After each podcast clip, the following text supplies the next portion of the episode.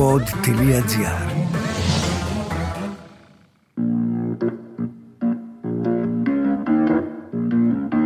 Θέλει η αρχαιότητα να κρυφτεί και η χαρά δεν την αφήνει.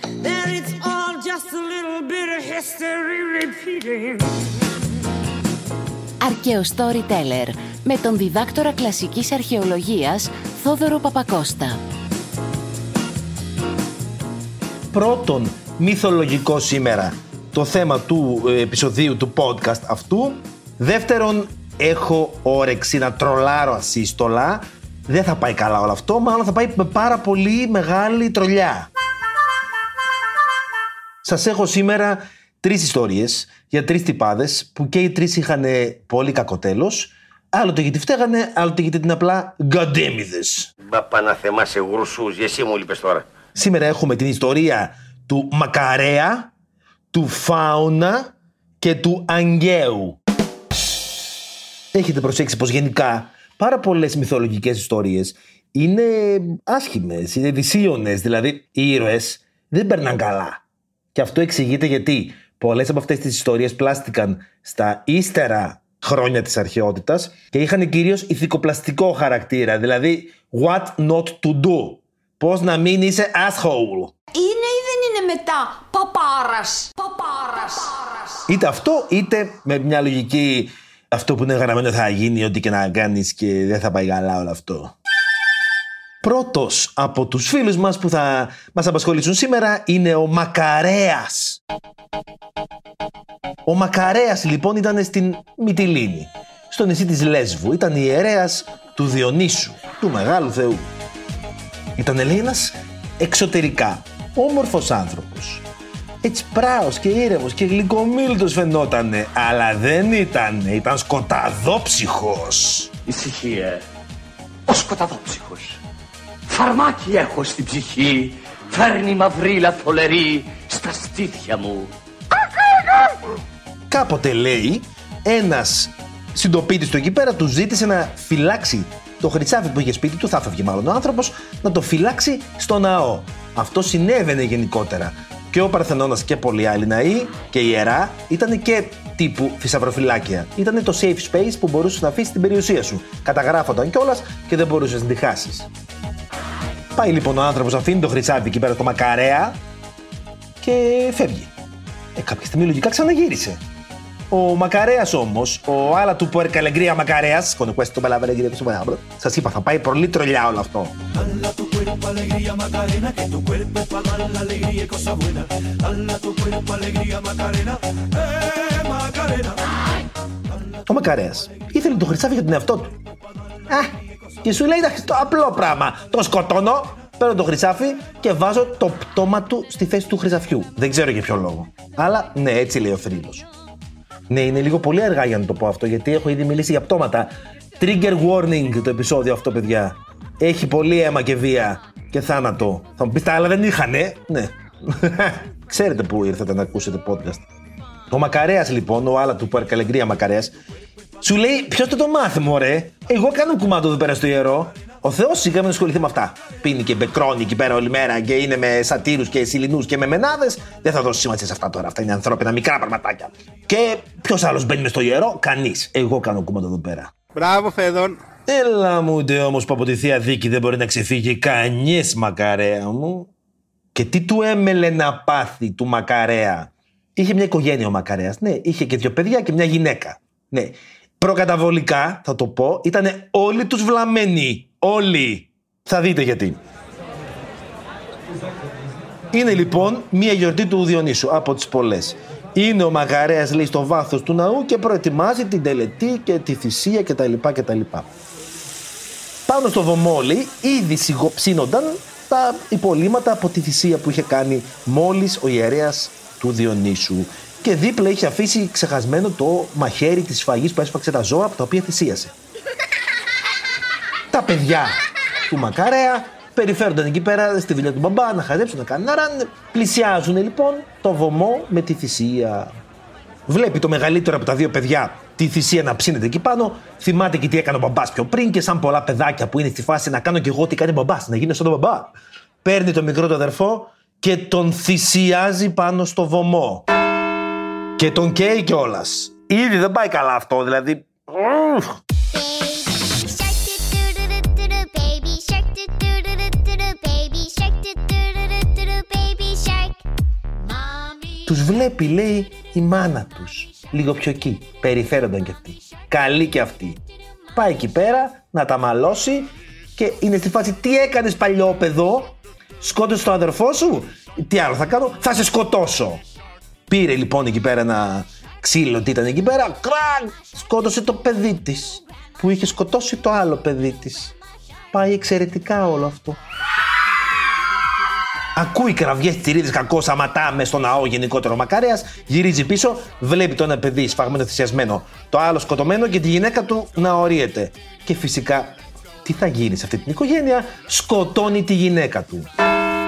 Ε, και φυσικά, εντάξει, long story short, συλλαμβάνεται, ομολογεί, καταδικάζεται και εκτελείται. Υπέροχα. Τι έγινε ρε παιδιά; Δηλαδή, ρε μύθε, ρε μύθε, ρε θρύλε τώρα. Θες να μου δείξεις ότι δεν είναι καλό να κλέβεις το χρυσάφι του γείτονά σου και να του σκοτώνεις; Μην παίρνεις και πέντε άλλα κεφάλια στην πορεία, ρε παιδί μου, δεν χρειάζεται. Πόσο πια σπλάτερ. Δηλαδή, οι σεναριογράφοι του Σο γράφανε αρχαίους τρίλου. Anyway, τεινάχτε λίγο τους ώμους, έτσι κάντε λίγο έτσι να, ένα έτσι να καθαρίσει λίγο η άβρα μας από την πολύ μαυρίλα και το πολύ θανατικό που ακούσαμε. Και πάμε στην επόμενη ιστορία μας. Του Φάουνα. Μέσα αυτή τη βάρκα είμαι μοναχή Κι έχω συντροφιά μου κατά πουλί Ο Φάουνα ήταν βαρκάρης. Ναι. Εκεί στη Μυτιλίνη πάλι. Θα μείνουμε στο ίδιο νησί. Θα αλλάξουμε στην επόμενη ιστορία μας. Προς το παρόν είμαστε ακόμη Μυτιλίνη. Ήταν, λέω, ένα γέρος βαρκάρης, είχε μια βαρκούλα εκεί πέρα και πήγαινε τον κόσμο από το ένα λιμανάκι στον άλλο, έτσι σαν water taxi. Από το ένα λιμανάκι στο άλλο. Ή από τους κόλπους της Λέσβου, από τη μία μεριά στην άλλη. Δεν ξέρω, έχει και δύο μεγάλους κόλπους η Λέσβου. Ήταν, λέει, γλυκούλη γεράκος, καλόκαρδος. Και άμα έβλεπε οι οι περαστικοί αυτοί που θέλανε να πάνε από το ένα μέρος στο άλλο δεν είχαν λεφτά, δεν ζητούσε τίποτα. Άμα είχες έδινες, άμα δεν είχες δεν έδινες. Καλόκαρδο ανθρωπάκος. Όμορφη δεν είναι η ζωή, Κατερίνα. Καλή είναι Τον είδανε, λέει, οι θεοί επάνω στον Όλυμπο εκεί πέρα, τι καλόκαρδος είναι και σκέφτηκε η Αφροδίτη για να τεστάρω την καλοσύνη του. Μεταμορφώνεται λοιπόν από καρακαλώνα που ήτανε, πάει και μεταμορφώνεται σε μια ασχημούλα γιαγιούλα γριά έτσι λίγο σαφρακιασμένη που θέλει να περάσει απέναντι με τη βαρκόλα. πάει και του ζητάει «Φάουνα μου πέρασε με απέναντι εμένα τη γριόλα». Και φυσικά ο Φάουνας, καλόκαρδος όπως ήταν πάντα, την παίρνει, τη φροντίζει, τη βοηθάει να μπει στη βάρκα, την ε, έχει εκεί πέρα μη στάξει και μη βρέξει και την περνάει απέναντι και όταν του λέει «Ξέρεις τι μπορώ να σου δώσω βρε παιδάκι μου» ο Φάουνας λέει «Τίποτε, τίποτε δεν θέλω, γιαγιούλα μου».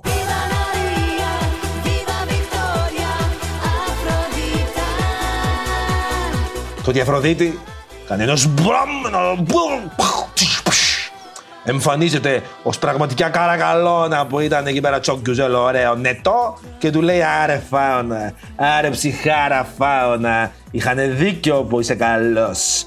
Άκου τι θα γίνει τώρα. Μπορεί να είσαι έτσι γέρος, σαφρακιασμένος, σαν κακό χρόνο να έχεις, αλλά σε μαγεύω, σε ξανακάνω νέο, σε ξανακάνω όμορφο, σε ξανακάνω τσόκιουζέλο ωραίο νέτο, να σε έχουν να σε χαίρονται όλες και όλοι εδώ πέρα στις Μυτιλίνες του έδωσε λέει ένα αλάβαστρο, ένα αγγείο αρωμάτων που είχε μέσα ένα μαγικό μύρο το οποίο το άλυθε στο σώμα του ο φάωνας, μεταμορφώνονταν μεν και είχε αυτό δεν ξέρω φερομόνες τι είχε μέσα τερχαγύρευε και πάθαιναν τσότσο όλες οι γυναίκες της Μυτιλίνης. Έλα μου ντε όμως που με το newly found longevity και rejuvenance που έπαθε ο φάουνας πήραν τα μυαλά του αέρα, ρε παιδί. μου. Και σου λέει, πω, πω, ποιος είμαι, ο Ράιαν Γκόσλινγκ είμαι; Ποιος είμαι, ο Μπραντ Πίτ είμαι; Πού σου αγόρι. Δεν θα είπε έτσι, θα είπε. Ο Αχηλέα, αυτός ήταν ο παραδοσιακά ο ωραίος, φαντάζομαι, της αρχαιότητας. Ο Αχηλέα είμαι. Ποιος είμαι, ο Ηρακλής είμαι; Είμαι πολύ ωραίος Βεβαίως, βεβαίως Είμαι πολύ ωραίος Είμαι αλέντελον Και άρχισε να έχει υπερβολικά πολλές ερωτικές περιπτύξεις με διάφορες γυναίκες. Και άρχισε να λέει και ψέματα. Και άρχισε μερικές να τις παντρεύεται, να κάνει να ράνει και γενικότερα Όταν συνειδητοποίησαν ότι παίζει με πολλές και κατέληξε να κάνει και μοιχείε και τρεχαγύρευε, δεν ξέρω, το έκριναν πολύ ηθικά μεμπτό το να είναι τόσο πια γυναικάς. Τον σκότωσαν. Ναι, αυτό λίγο πήγε πολύ. That escalated quickly, ε. Τον σκότωσαν.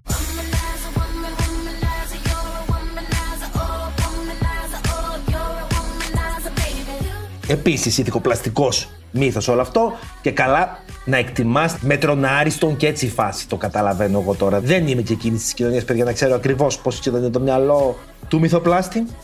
Εξάλλου αυτοί οι μύθοι μπλέκονταν, το έχουμε ξαναπεί αυτό. Αργότερα, επειδή ήταν στη Μυτιλίνη και ο Φάουνα και η Σαπφό η διάσημη ποιήτρια, πλάστηκαν και μύθοι ότι και η Σαπφό τον ερωτεύτηκε και μάλιστα από τον Ταλκάτης που δεν την ήθελε ο Φάουνα ή που πήγε και με άλλη. Δεν είπε αν πας με άλλη θα σου σπάσω το κεφάλι, είπε αν πας με άλλη θα πηδήξει με τον γκρεμό. Και πήγε και πήδηξε από έναν γκρεμό στη Λευκάτα, στο κριτήριο Λευκάτας. Αν πας με άλλη, θα σου σπάσω το κεφάλι Γιατί σαν και εμένα, για σένα δεν υπάρχει άλλη Και αυτό βέβαια είναι επίπλαστος μύθος. Όλοι οι μύθοι θα μου πεις επίπλαστοι είναι. Αλλά επειδή δεν κολούσε χρονολογικά και γενικότερα κάτι τους έκανε ότι δεν δένει πολύ η Σαπφό με τον Φάουνα, πλάστηκε και άλλος μύθος μετά ότι δεν ήταν η Σαπφό η ποιήτρια, αλλά ήταν μια Σαπφό άλλη, μια ετέρα που απλά τη λέγανε και αυτή Σαπφό. Σημασία έχει πως και ο Φάουνα καλό τέλος δεν είχε. Τουλάχιστον μπορείς να πεις ότι πήγε χορτάτο, ρε παιδί μου. Τι θέλει, βρε Γιάννη μου, πάλι πες μου, τι θέλει; Πίνασε πάλι. Πάλι πίνας, θα σκάσεις, αγοράκι μου. Πόσο έχεις φάει σήμερα, θα σκάσεις; Αυτός που δεν πήγε χορτάτος είναι ο τρίτος μας γκαντέμις ήρωας, ο Αγκαίος.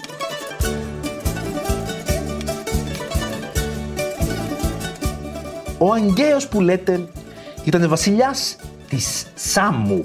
Στο νησί της Σάμου λοιπόν βασίλευε ο Αγκαίος που ήταν γιος της Αστυπάλεας και του Ποσειδώνα. Είχε μια γυναίκα τη Σαμία και έκανε και ένα γιο τον Σάμο. Κάτι με τα ονόματα ρε παιδιά μπορεί να γίνει με αυτή την ιστορία. Είχε και άλλα παιδιά βέβαια εντάξει. Είχε και τον ε, Ένουδο και τον Αλιθέρση και τον Περίλαο και την Παρθενόπη, μια κοράκλα. Αλλά δεν μας νοιάζει εδώ πέρα η οικογένειά του. Και η Σαμιώτησα, Σαμιώτησα, θα πας στη Σάμο.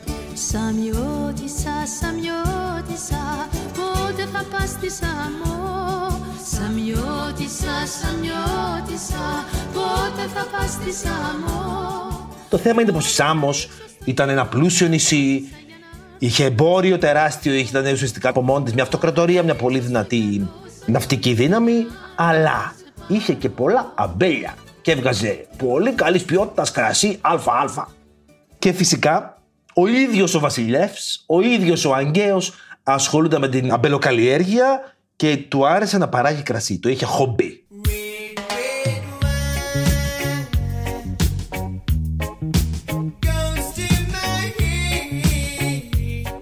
Κάποια στιγμή λέει ο θρύλος εκεί που είχε πάει στα χωράφια του και φύτευε νέα αμπέλια ο Αγκαίος τζοπ ένας μάντης έτσι άκυρος και του λέει θα πεθάνεις πριν προλάβεις να δοκιμάσεις το κρασί που θα βγάλουν τα αμπέλια αυτά.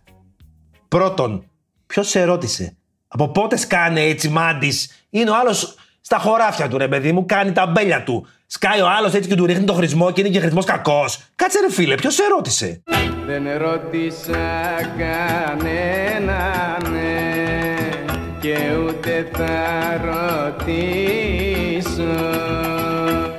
Περνάνε λοιπόν οι καιροί και οι εποχές, μεγαλώνουν τα αμπέλια, βγάζουν τα σταφύλια, τα παίρνουνε, τζουκουμούκο, φάκα, τσούκο, τσούκο, και μετά βγαίνει ο μούστος, βγαίνει, κάνουν ό,τι να κάνουν, βγαίνει το κρασί και είναι πλέον ο βασιλιάς, σκηνικό τώρα, όπου έχει γεμίσει την κούπα του με κρασί και είναι έτοιμος να πιει. Και σκέφτεται, θυμάται το χρησμό που του είχε δώσει εκείνος ο άκυρος ο Μάντης, όπου το πουθενά. Και φυσικά ηρωνεύεται και γελάει και καχάζει και είναι «Σε γλέντισα, άχρηστε μάντι, είμαι εδώ έτοιμος να πιω το κρασί από τα μπέλια που έσπηρα». So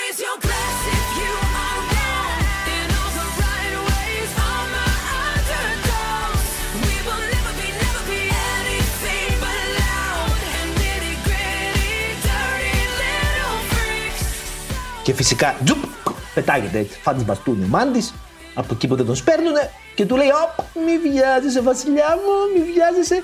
Πολλά μπορούν να συμβούνε μέχρι να αγγίξουν τα χείλη σου το ποτήρι.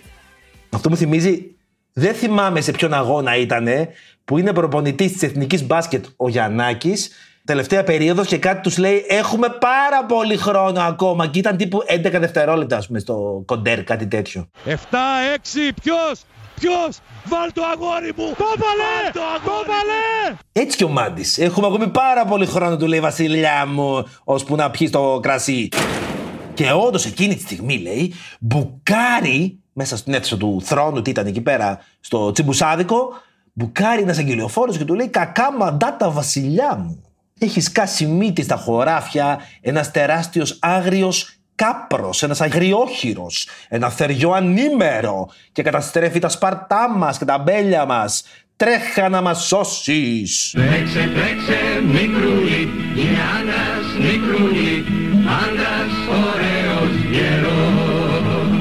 Παρατάει το τσιμπούσι φυσικά ο βασιλιάς, κρασιά, ποτήρια, φαγητά τρεχαγύρευε, αρπάζει τα όπλα του και τρέχει έξω να σκοτώσει τον κάπρο, τον βρίσκει μες στα χωράφια, του ορμάει, παλεύουνε. Δεν πιστεύω να έχετε αγωνία, καταλαβαίνετε που πάει όλο αυτό, ε. Πέθανε. Σκοτώθηκε, πάπαλα, τον έφαγε ο κάπρος. Γιοκ, nix, καπούτ, no more king. Και κάπως έτσι ο Μάντης βγήκε αληθινός. Χωρίς λόγο και αιτία, ας πούμε. Δηλαδή, γιατί, γιατί, τι έκανε ο άνθρωπος, αμπέλια έσπερνε.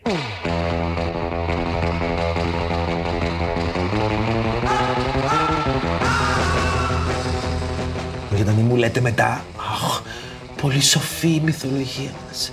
Κάθε λεπτομέρεια είναι πολύ συγκεκριμένα γραμμένη με ιερό σκοπό. Ε, ε, όχι, ξεκάθαρα όχι. Η πρώτη οικογένεια ήταν στη φάση κάνεις τιμωρία, σε σκοτώνω. Δεν υπάρχει μεσή λύση, ας πούμε. Ε, Θα έπρεπε ολονών μας οι μανάδες να έχουν γίνει όλες παιδοκτόνες. Με όσα τις έχουμε κάνει τις μανάδες μας. Στο δεύτερο, Μιχή Αλίκη είχε πολλές και έπαιζε νταλαβέρι, τον σκότωσαν. Ε, τσιλάρετε λίγο, calm your tits. Και ο τρίτος, ο πιο άκυρος από όλους, πήγε γιατί έτσι του ήρθε του μάντι, ας πούμε, να σκάσει μύτη και να του κάνει ένα χρησμό. Α, θα πεθάνεις πριν μπει καρασί. Ποιος σε ρώτησε, ρε φίλε; I don't remember asking you a goddamn thing. Αυτά είχα να πω, δεν έχω να πω τίποτα άλλο. Mic drop είναι η φάση, δεν έχω να πω τίποτα άλλο. Αυτό. Θα πάω τώρα να ηρεμήσω, να ετοιμάσω κανένα επεισόδιο λίγο λιγότερο μακάβριο και τρόλ, γιατί είναι. Αυτό ήταν λίγο κάπως, ήταν μια αναμπουμπούλα όλο αυτό. Σας φιλώ, πολλά πολλά φιλιά.